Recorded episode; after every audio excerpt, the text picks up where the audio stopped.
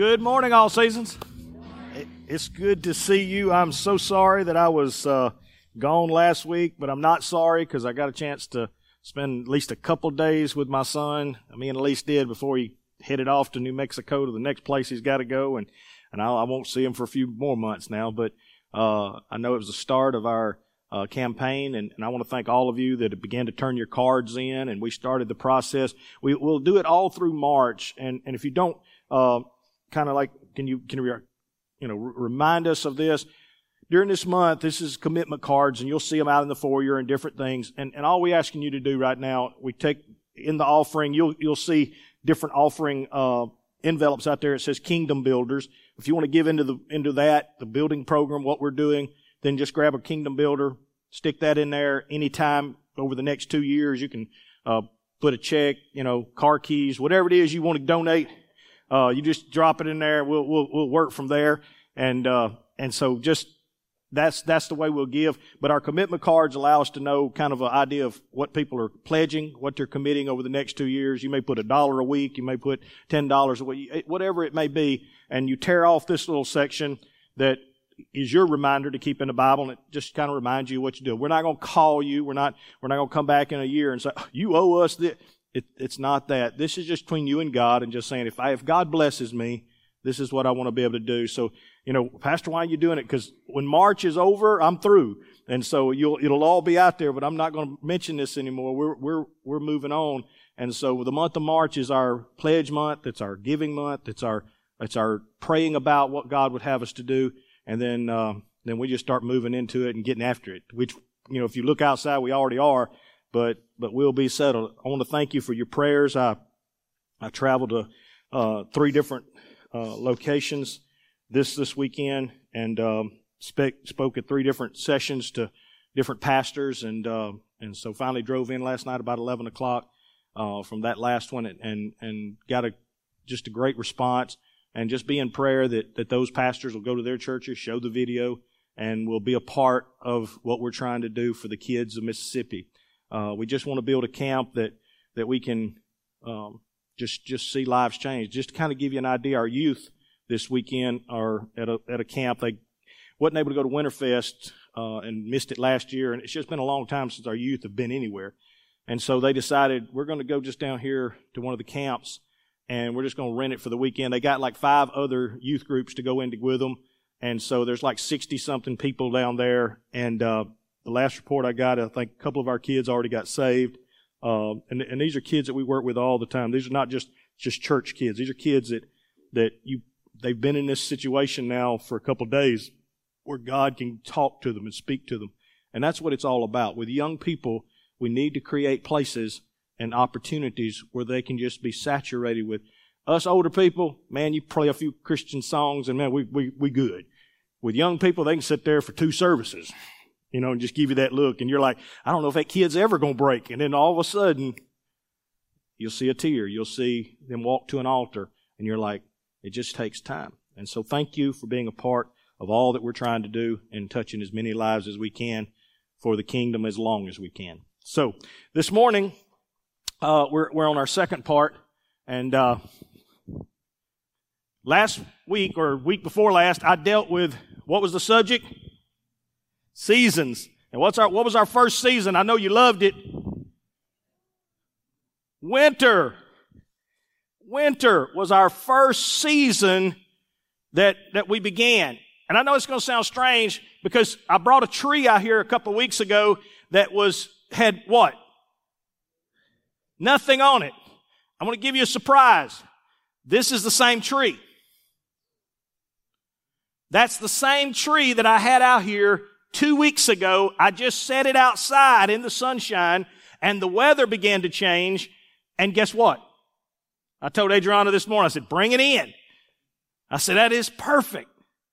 We're coming out of winter and going into spring. And, and, and don't that look a whole lot better than that twig I was walking around with a couple weeks ago? It's like, it's like, just that stick in the dirt, and you're like, oh, man. And now look, it's it's like, wow. What, what is spring in our lives? We know what winter is. We talked about that. Winter is that season where God begins to prune back things that are not growing. He prunes back things that, that, that need to be stronger next year. Some things are dead in our lives and he needs to remove them utterly because they're never going to be productive in our life. And, and so winter is the hardest time. You don't get to see anything. It doesn't look like anything's working. It feels like all God's doing is cutting and all God's doing is telling me what I'm not doing right and what things aren't going right.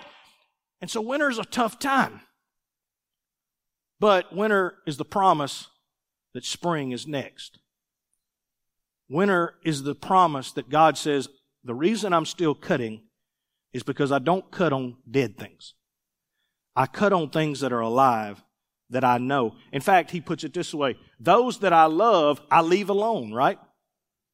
No, he said, those that I love, I chastise.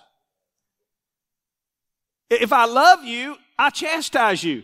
We were studying in our Bible study this week, us men, and, and as we went through uh, the chapter in Proverbs, and, and all through that chapter, and, and I, I, just got to the end, I said, guys, I want you to see this in, in, Proverbs 13. And I said, notice how all through the chapter, all through the chapter, it's like, the righteous does this, the wicked does this, the righteous does this, the wicked. And I said, then it gets to the end, and it says, a father that doesn't correct his child hates his child.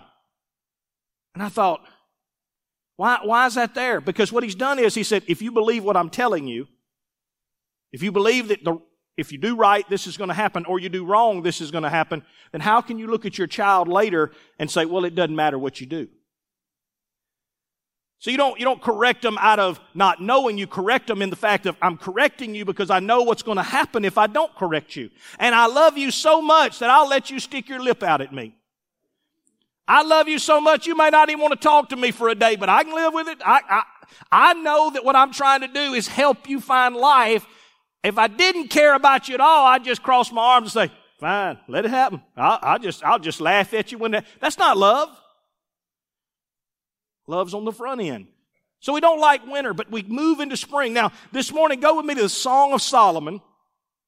This is, you don't hear a lot of messages from the Song of Solomon, but the fact is I need to use these scriptures this morning because from the Song of Solomon, this, this erotic love story that, that takes place, and if you don't know the Song of Solomon, it is, it is the, the poetry, the love poetry of the Bible.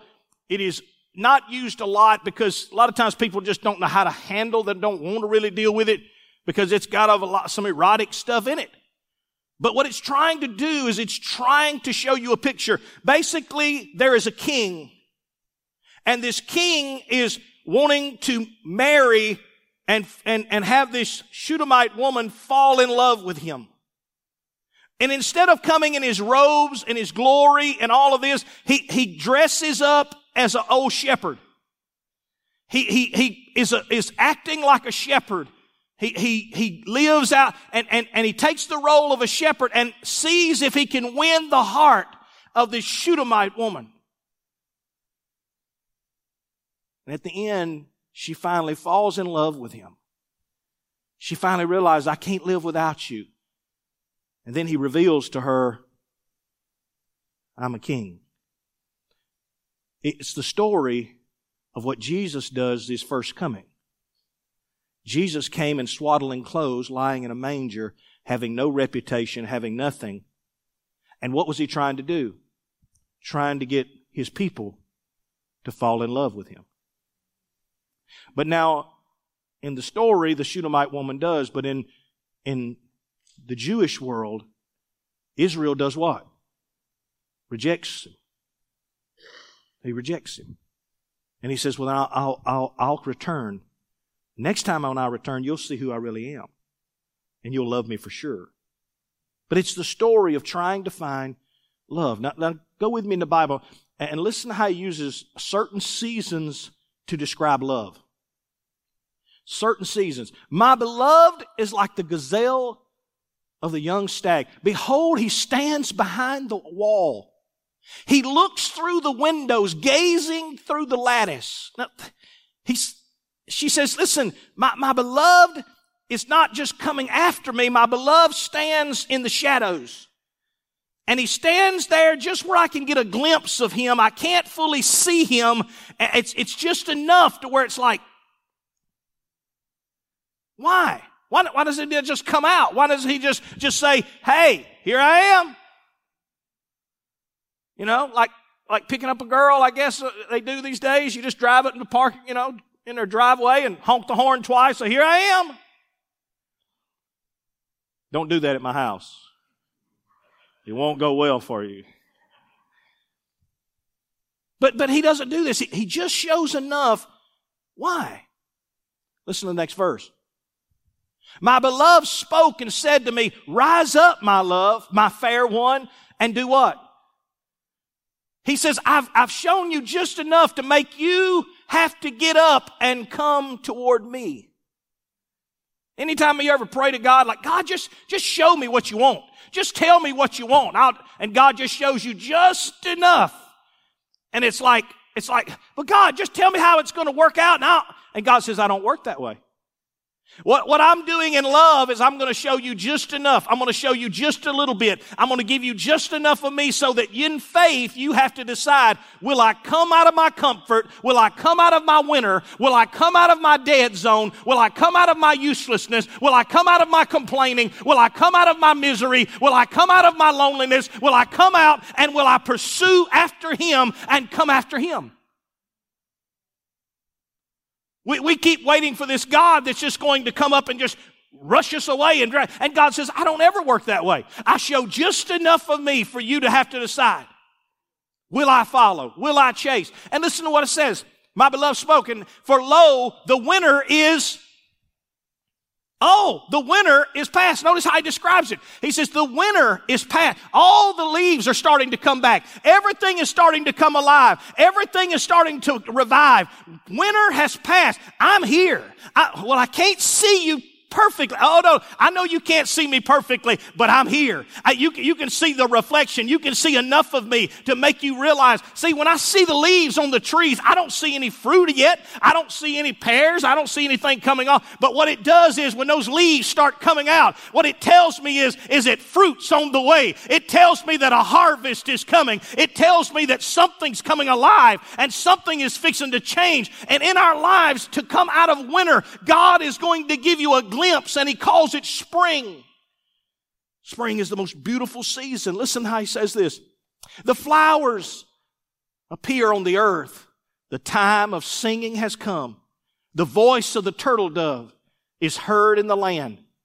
The fig tree puts forth her green figs and the vines and the tender grapes give a good smell. Rise up, my love, my fair one, and come away. Oh, keep going. Oh, my, my dove, in the clefts of the rock, in the secret places of the cleft, let me see your face.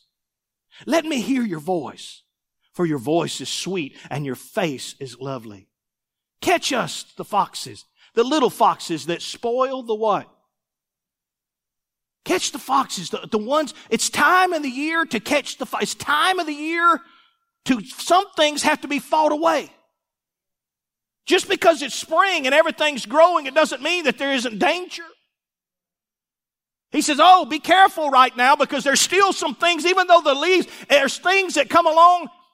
You know what I see this time of year more than anything? Armadillos. I mean, eh, wintertime, they don't dig in my yard. I don't have any problem. I went out the other day in my whole backyard, just like, like something just been plowing. And I was like, but see, it's starting to realize that the roots, and, and I'm smelling the green, and I'm smelling the things that, and, and I'm digging now for, because things are starting to come alive. And, and you know what? You have to be careful because even though you're trying to produce a harvest, there are things out there that are saying, oh, it's the time to eat up the green stuff. It's the time to eat up. Eh, think about a deer.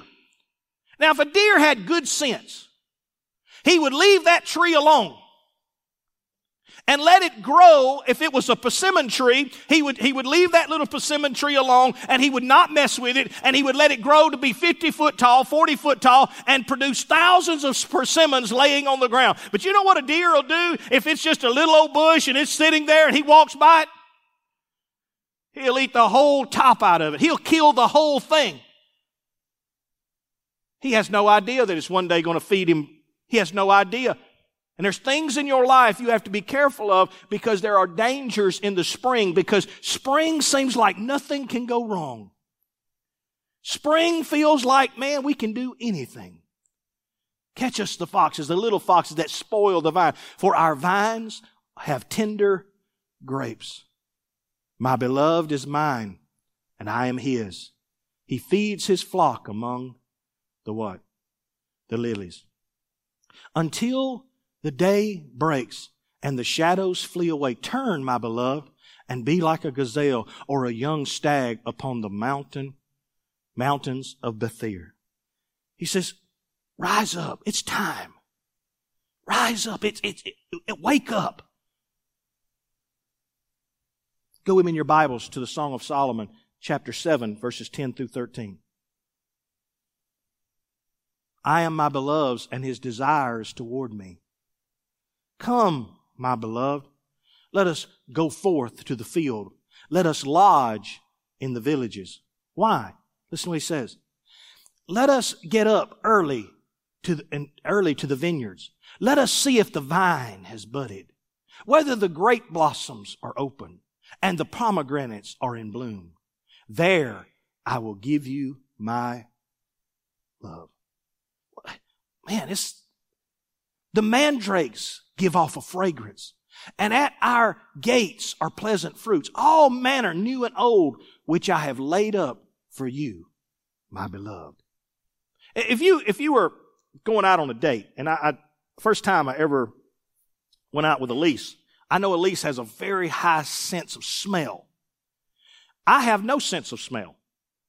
I can't smell anything.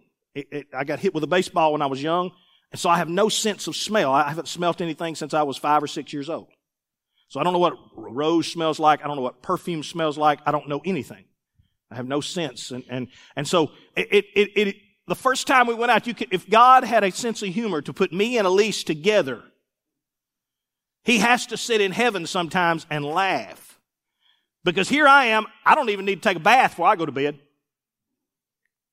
It don't smell no different than I get up in the morning as it does when I, you, you have to understand to live with someone who has no sense of smell. Nothing stinks. I go by how dirty it is. If the sheets have gone kind of brownish when they're supposed to be white, then you need to change them. That, that means they're dirty, right? Now, me and Elise went on this first date, and I was so wanting to impress her. So I, I, I bought some cologne, the kind she said she liked. I've never used cologne, never needed it. I use right guard, spray, spray, I'm done. That way, you know. And, and, and what I made a mistake was, is that I didn't know they come in different ways. Like you can buy squirt bottles, you can buy, well, I just bought a, a bottle. And when I opened it, it didn't have a squirt bottle. It just like, so I'm thinking it's like aftershave. Man, I, putting that stuff all over, you know, everywhere. I don't stink anymore. Man, I got in the car, and I, at least I, I cannot imagine what she was thinking the whole date. Because she's locked up in the car, windows up, and we're riding to eat. We ride back, and she never complains. She never, she never, but later, she told me, she said, that was the most god awful moment of my life. She said, You have no idea how bad I was about to die. I was choking. What he's saying here is, you want to fall in love with something? If you want to fall in love with something, get a glimpse of what it can be. Without vision, people, but with vision, people arise. What spring is, it's the vision of what can be. There's no fruit yet. There's no, oh, but man, just, it's, it, we are, we are turning the corner. Everything. Vision gives you the ability to be able to see your life in a different way. You don't see all the fruit yet. It isn't all there, but, but you don't need all of that. You just need the limbs to start putting out figs. You just need, as he describes, he says, let's go walk together. Let's go walk together. And as we're walking among the mandrake, as we're walking among the figs, as we're walking among the pomegranates, as we're walking among the blooms and the blossoms, he says, you know what you're going to do? You're going to fall in love with me. Why? Because you're going to see it's going to bring to life, oh, Spring means life is coming. Spring means possibilities. Spring means I can dream again. Spring means what, what, just imagine what could happen in my life. Spring is the most beautiful season there is among the four. Spring is the most gorgeous season. It is the greatest season because it is full of the most incredible possibilities. Not only is it the most beautiful season, it's what's taking place that, that is so incredible. Listen, the ground has, what, what has taken place, Brother Lot? Well, the ground has started to warm up. And what you saw in winter was the sap that had gotten hard and it couldn't move. And so because the sap could not move, it is stuck and it can't push forth anything during that season. See, in wintertime, you think you're dying, but what it is, it's, it's, it's taking everything I've got to just hold on to what's in me. It's not that it's gone, it's just dormant at the sea. When you go through that winter season like we described, and it's, it's a moment where it's like, Brother Lott, all I can do right now is just hold on. That's good. Uh, I know it's not good. I want to say it's okay. That's a season, but but you're not dead. You're you haven't got. You're just waiting for the warmth. You're waiting for the vision of God. You're waiting for that thing to take place that makes you and reminds you. You can say our marriage is no good, and and you can say, man, we're having our. But it's amazing how you can you can plan something and go out on on a on a weekend or say, hey, we're going away for the weekend. We're just going to go and get a place, and we're going. And you know what? When you come back the next week, how is it? It's warmer. Why? Because you took it out of winter and you gave it some warmth, you gave it some vision, you gave it some, some this. And what happens? All of a sudden the sap then, when it's like that, begins to push forward. It starts to pull from the nutrients of the ground and everything is warming up. And so what it does is it pushes it out. It's always been there. This, in this pot, everything was already there in the dirt, in the limbs, everything. It wasn't until the warmth hit it that it could release and loosen up the sap to where what was in it could start to push forth. In your life, it works the very same way. It begins to tell us there's a promise of a harvest. It begins through the buds and through the leaves. It begins to reveal to us. We can call it vision. Look at the person beside you and say, Do you have a vision do you have a vision for your marriage? Do you have a vision for your life? Do you have, see, if you're in winter, you don't have a vision. In, in winter, you're just like, I'm just, I'm just, I'm just hanging in there. It's not that it's dead. When people tell me, oh man, our, our, our marriage died out. No, it didn't. You just stuck in winter. And you never brought warmth to create vision again. You, you just kept, you kept thinking, well, it'll change. No, not as long as you're sitting in this refrigerator. It'll, it'll change. No, it won't. The seasons begin to change, and then God begins to say, Let me show you what can be. It may be your life, your career. You may be working in a job, and one day you see a commercial on TV about going back to college, and all of a sudden it's like, oh, man, that's what I need to, I, I need to does it mean that you're going to get your degree tomorrow? No, but what? It's a spark of what? Of summer. It's a spark of spring. It's a vision that's trying to, trying to warm you up and say, okay now. It's, it's, it's him sitting there looking through the lattice. Well, yeah. And she's sitting there like, mm. and he's saying, come on now. You know you want to come on here and talk to me. And she gets up because she gets, she doesn't get him, she gets a glimpse. See, some of you are going to have to learn in your spiritual walk. You're never going to go get the whole enchilada the first day. It's not going to go from zero to a hundred. It's going to go from zero to ten. A zero to a spark. Moses sitting out in the desert, seeing a burning bush. And God says, go, go get our people out. Don't worry. I'm, I'm, by the time you get there, Moses, I'll already have wiped Egypt off the map. No. He got a spark. He got a stick. And he got his brother-in-law, he got, he got, he got his brother, he got, he got all of the stuff that, that he needed, but all he got was some leaves. And he came there and said, let my people go. What did Pharaoh do? Well, then you'll make more bricks. That's not exactly what God told us was going to happen. It took 10 plagues. It took time. It took, but it started with God saying, Moses, let me give you a vision of what's going to happen. When you get married, you got married because there was this vision of what life was going to be. Did it turn out that way? Don't even answer that. It just means that God gave you a vision and He says, that's the possibility. That's what, and, and it's a spring moment that you get a chance to choose. Yes, I'll get up from where I'm at. Yes, I want to smell the flowers. Yes, I want to see the life coming. Yeah, I want to visualize it. I want to see it taking. That's why it's the most beautiful. It's nothing more beautiful than spring. When we were talking about the building and, and, and building this for the kids, man, last October, I was the most excited person in the world. Because man, I had this vision. I, I saw how God's going to do it. We, we, had, we, spring was taking place. We closed on the land and so this. And I was thinking, yes, man, we're just going to, we're going to throw this thing together. It's now March.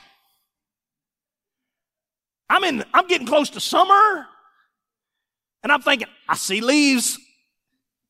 I see, I see a piece of this. I see, I see that. I, I, I walk out there hoping to see something. And God says, it's not happening as fast as you thought. And I want to say, God, it ain't happening at all. And God's like, no, no, just, just look. It's, it's moving.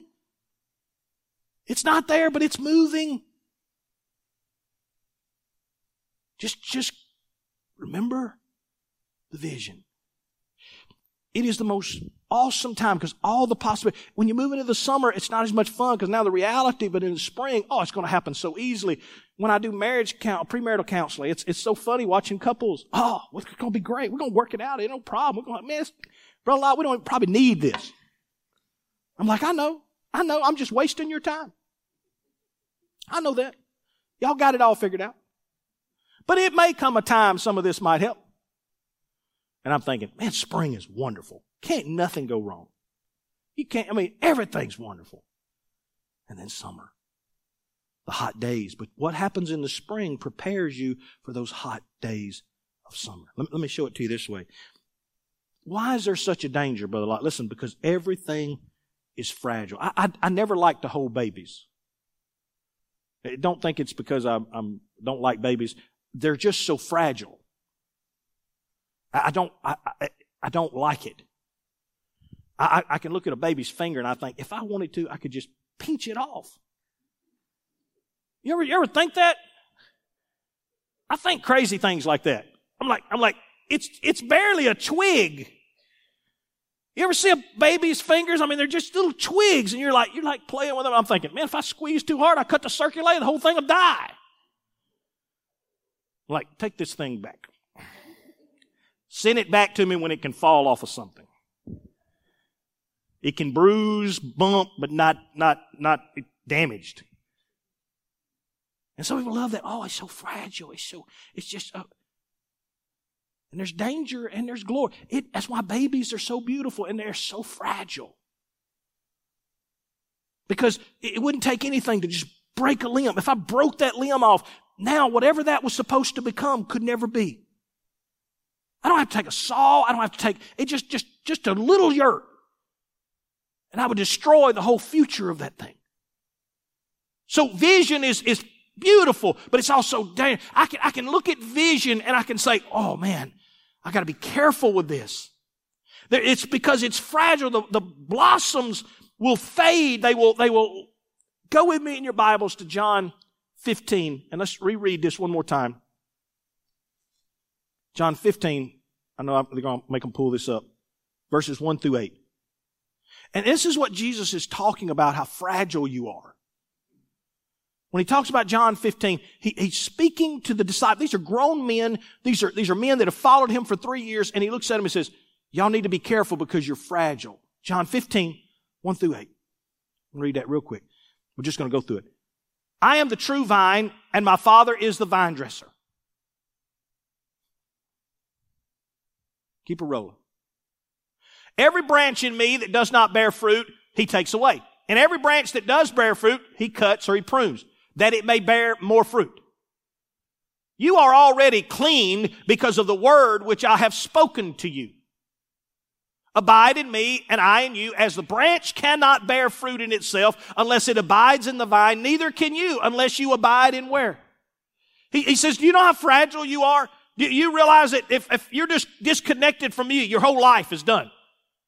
Do you realize that if you if you're disconnected from me, there's nothing. It's over. You can't you can't do anything. You can't produce anything. You're you're not. It, it, you'll work as hard as you want, but you will die trying. Abide in me, and I in you, as a branch cannot. I am the vine. You are the branches. He who abides in me, and I in him, bears much fruit. But without me, you can do. Do we think of that way when we get up for morning to go to church? Do we think like that when we decide whether we're going to read our Bible in the morning or, or we're going to spend time with God or we're going to pray? Do we have it in our mind that if I don't do this, I'll die? If, if I don't do this, I will die. If I don't, if I don't spend time with Him, I'll die. If I don't, if I don't pray, I'll die. If I don't read my Bible, I'll die. That's what He's telling them. He said, listen, you'll die. I know in our Christian world now where everything's about us, that seems like a hard statement, but it's true. You can still do all the motion, you can still sing all the songs, you can go do everything you want to do, but you will be dead. Because the only life that's in you comes from that vine. Verse 6. If anyone does not abide in me, he is cast out as a branch and is withered. And they gather them and throw them into the fire as they are burned. If you abide in me and my words abide in you, you will ask what you desire, and it shall be. Think of your prayer life when you, when, when you are connected with Jesus. Think of the prayer life that you have. It's not just, well, let's just pray. Maybe God will. No, no. I like the way one guy says it. And, when he, when he hears a word from God, he always uses this phrase. He'll, he'll point his finger and he'll say, if I know my God, then this is going to happen. And he, and he uses that for, if I know my God. And I like that. I, I want to try to incorporate that more into what I say. That's a phrase that I want to learn better because what he's saying is, I'm connected. And if I'm, if I'm connected, let me tell you, what I'm telling you is fixing to happen because it's coming straight from the vine and I'm just a branch telling you what God is saying. If I know my God, or if he can say, if I'm connected to my God, or if I've got life flowing through me, if I've, I'm telling you it's going to happen. If I know my God, if you abide in me, my words abide in you, you will ask what you desire, and it shall be done for you. Verse 8. By this my Father is glorified that you bear much fruit, so you will be my disciples, an ever learner, constantly learning.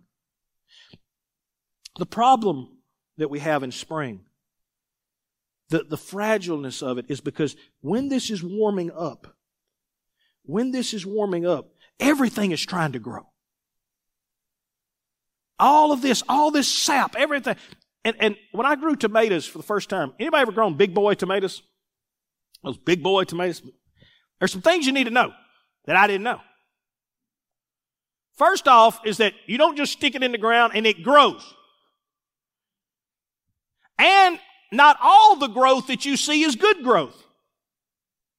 I, that was the part I didn't realize. I had this bush growing and I thought, it is awesome, man. It's green. It's got leaves. It's, it's going to produce tomatoes. And there was never any tomatoes. And I kept all the grass. I, but this bush kept growing. I thought, what is wrong? Finally, my dad, He's I described it to him. He said, Tim. He said, son, You got to break off all them small little branches. All he said, those are sucker vines. I said, sucker vines. He said, I said, they're tomato plants. He said, no, no. They're, they're connected, but what you want is that one big stalk in the middle to come up and, and, and, and you got to break off or otherwise it will suck all the nutrients out. You'll have a bush, but it won't have any tomatoes. Some of y'all don't grow tomatoes. Y'all, y'all are like learning this, right? So I'm saving you a lot of pain.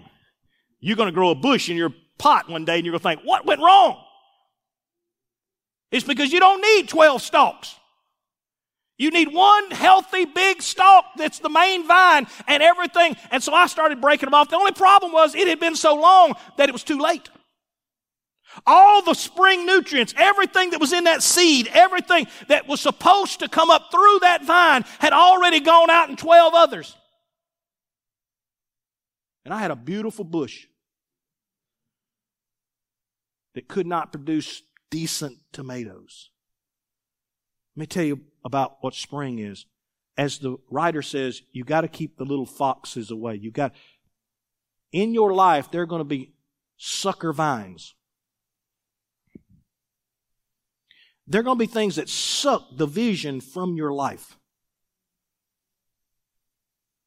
They seem like they're not hurting you. They seem like, and, and they're not going to kill you. But what they do is they distract and they suck enough of the life from you that you can't put the energy you need to accomplish what God called you to accomplish.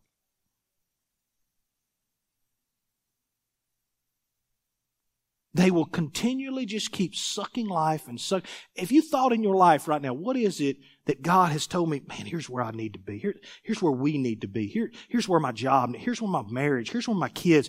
But yet, oh, I, I, I want to have kids and health and I have all this time and all this. Oh, but, you know, I've already taken on this other project and I've already got this other stuff going on. I got this other, and I just ain't got time. They're sucker vines. And in your life, you have to be very careful as God starts to birth something in you and says, This is important. That you don't let the other things in life destroy it. Go with me to Luke 15. I'm going to show it to you in a, in a parable real quick. I want to show you what spring looks like and how it, everything I just shared with you works. And it's a story that you know really, really well. But I want to show it to you from the perspective of understanding it as spring. Listen. In Luke 15, beginning at verse 11. It's the story of the prodigal son. And he said, A certain man had two sons. The younger of them said to his father, Give me the portion of goods that falls to me. So he divided his, to them his livelihood. Okay, so what is taking place here is there is a son who is in summer.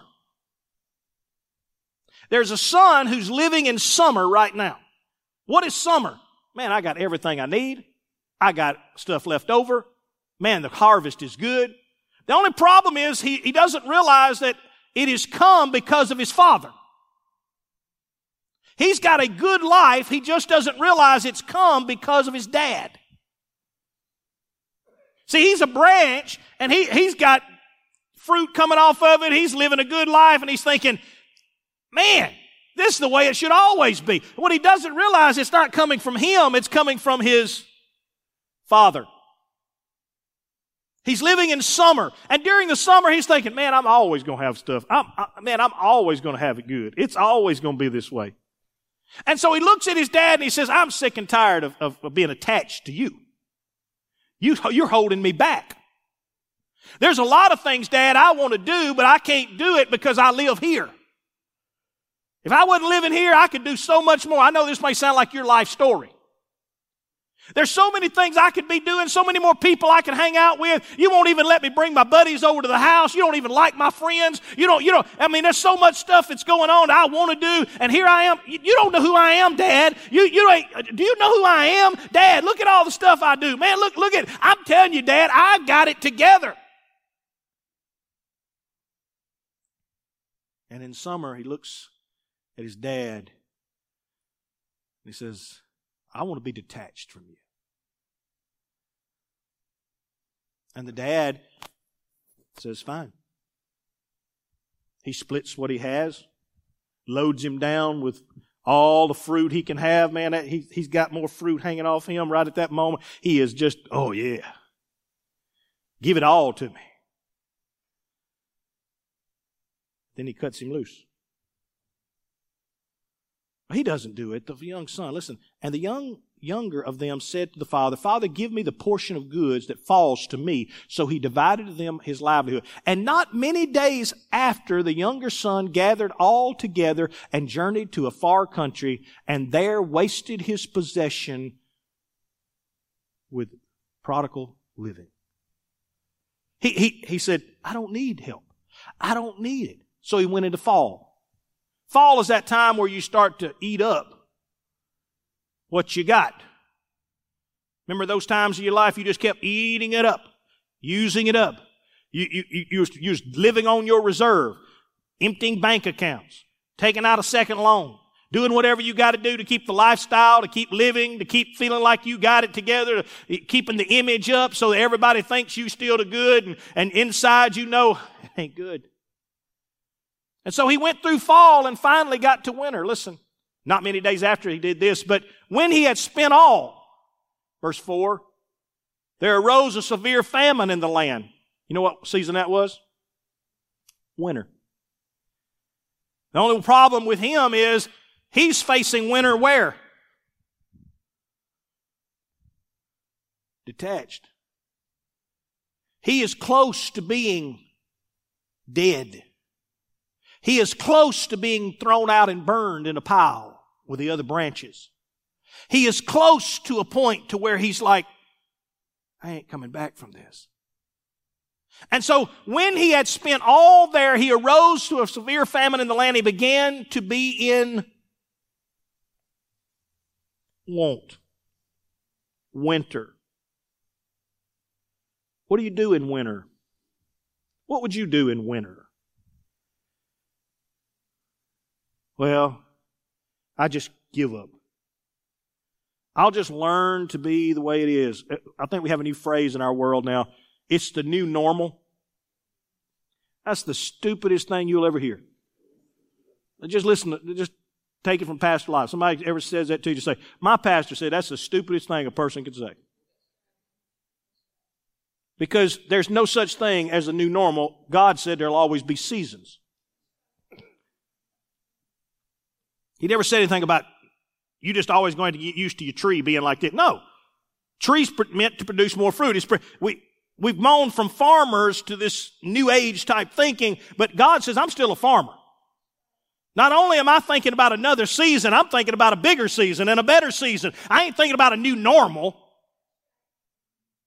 I'm thinking about winter. Yes, yes, you got winter. Yes, it's, it's cold. And I got to prune and I got to cut away what don't belong. I got to get rid of it. And that prodigal son's thinking there and he's thinking, how in the world did I get here? Lord, I am dying out Listen to how bad it got. But when he had spent all he had, he had gone and, and, and famine in the land, he began to be with want. Next verse, he, he, he went and joined himself to a citizen of that country and he sent him into the fields to feed the being a Jewish boy, this was like you would just rather die than to go out and have to take care of pigs. Pigs were, they weren't even kept in the same area that where, where real Jewish people would be considered. They, they were kept in faraway cities. Even when Jesus had the swine that ran into the, he had to go across the river to another city where they kept them in a certain area near graveyards because you didn't have pigs near any good ground. You kept sheep near good ground. The pigs grazed in the graveyard.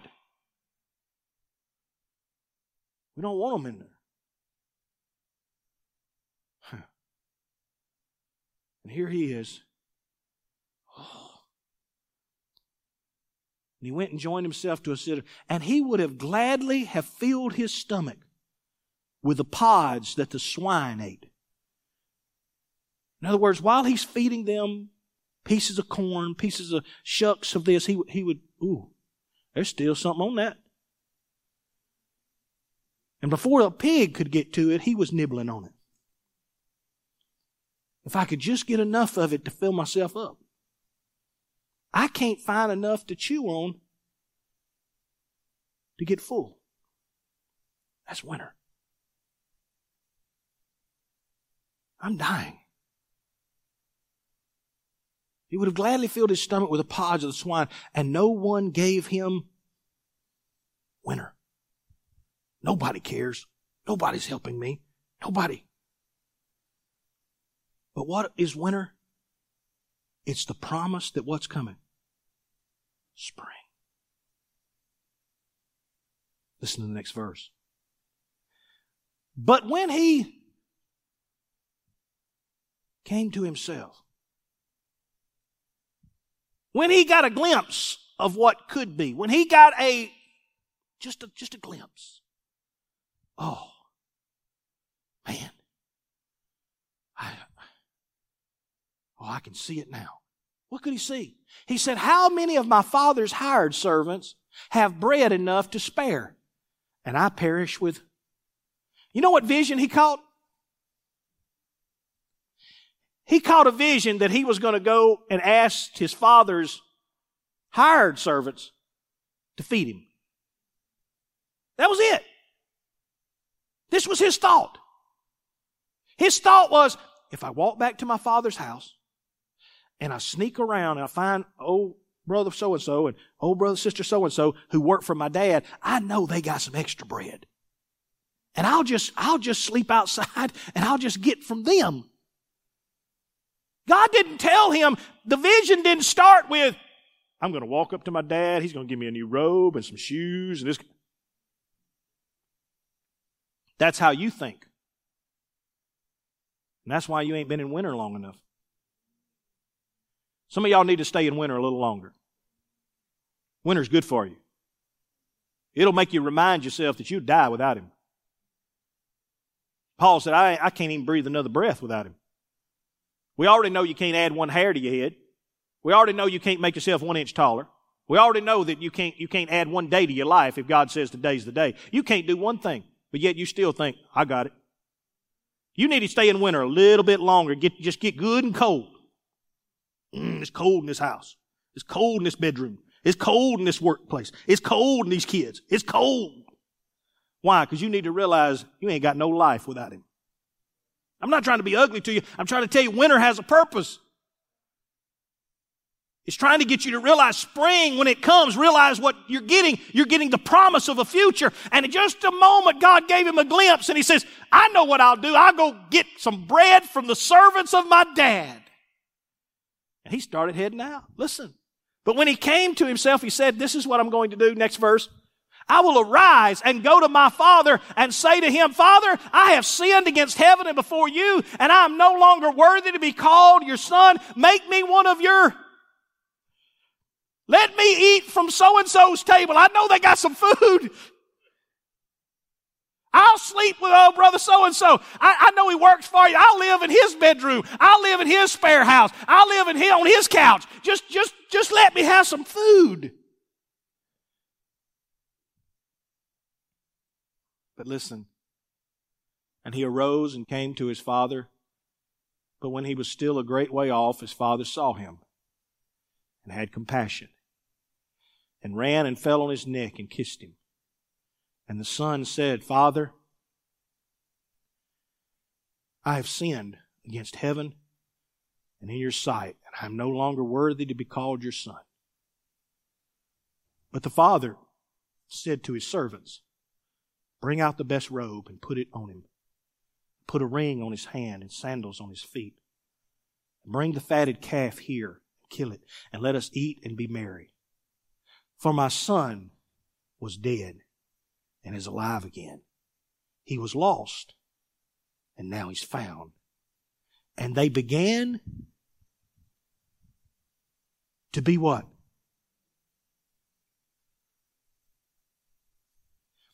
See, the son caught a glimpse of what life could be. But I'm going to tell you the longest road you'll ever walk in your life. The longest road you'll ever walk in your life is the road from the pig pen to your father's house. Because it is the most dangerous road there is. Remember, I told you I don't like to hold babies? Because they're so fragile. Can you imagine what the old devil was telling that boy every step as he kept coming back home?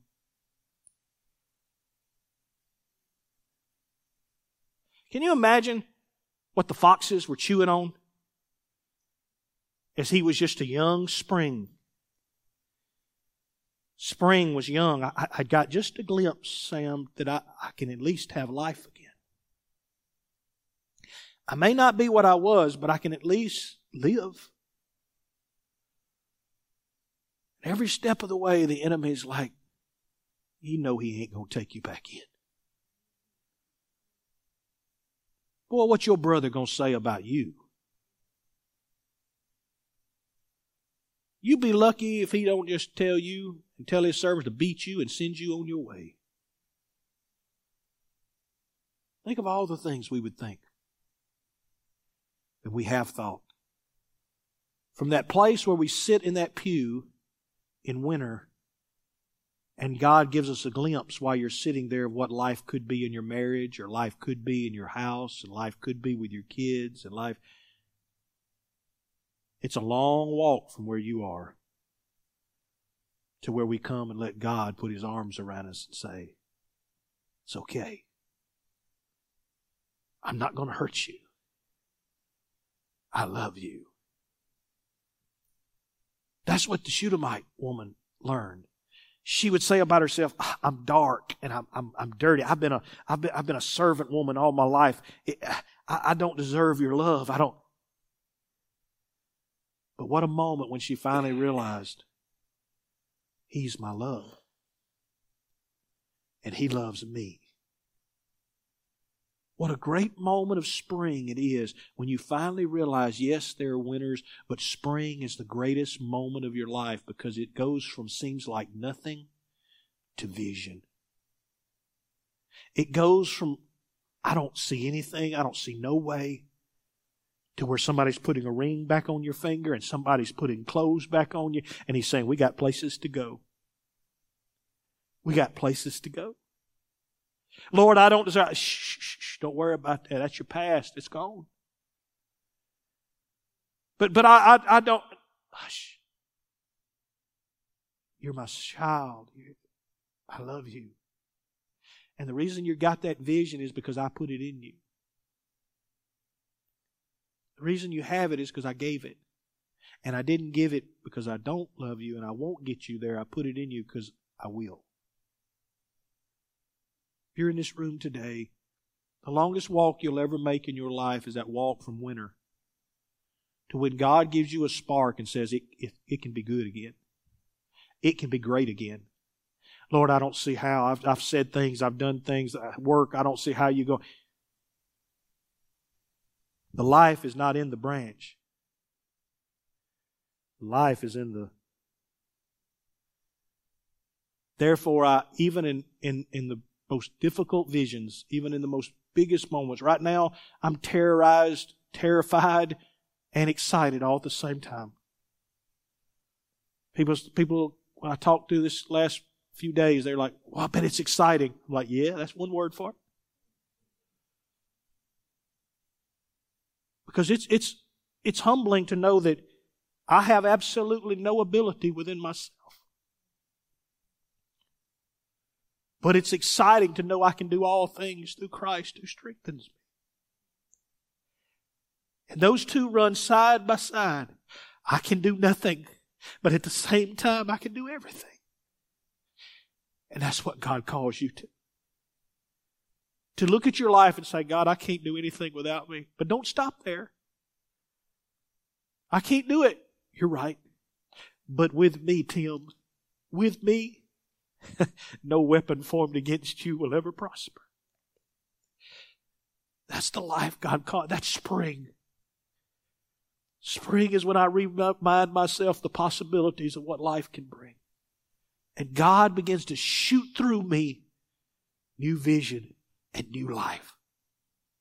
Will you stand?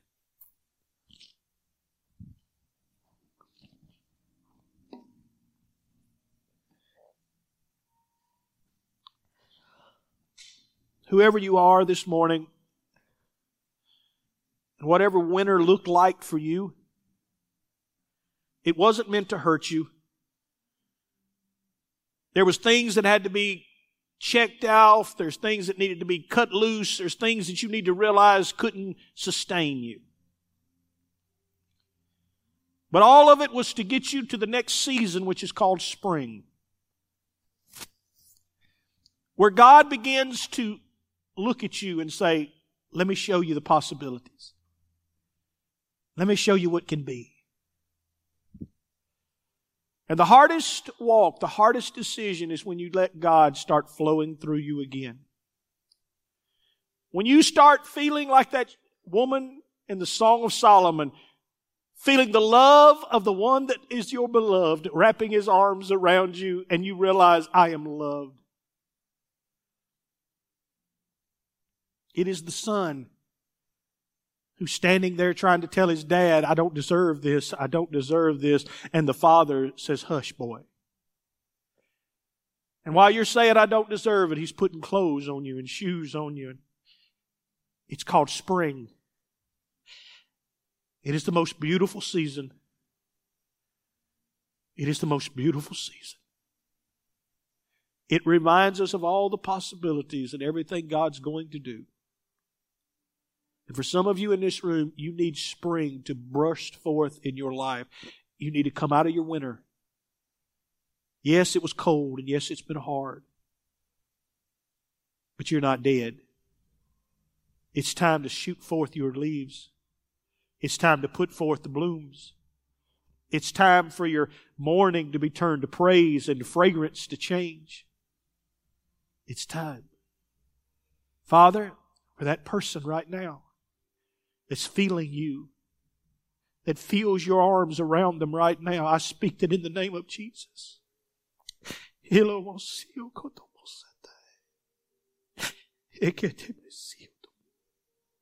Let their spring burst forth. Let it break forth in this room. Their life is not over, it's not dormant. It's just transitioning into this season and a summer and a harvest is coming. I speak that in Jesus' name. Let them feel the warmth and the vision and the possibilities rise again. In Jesus' name, amen and amen. God bless you. Go give that devil fits.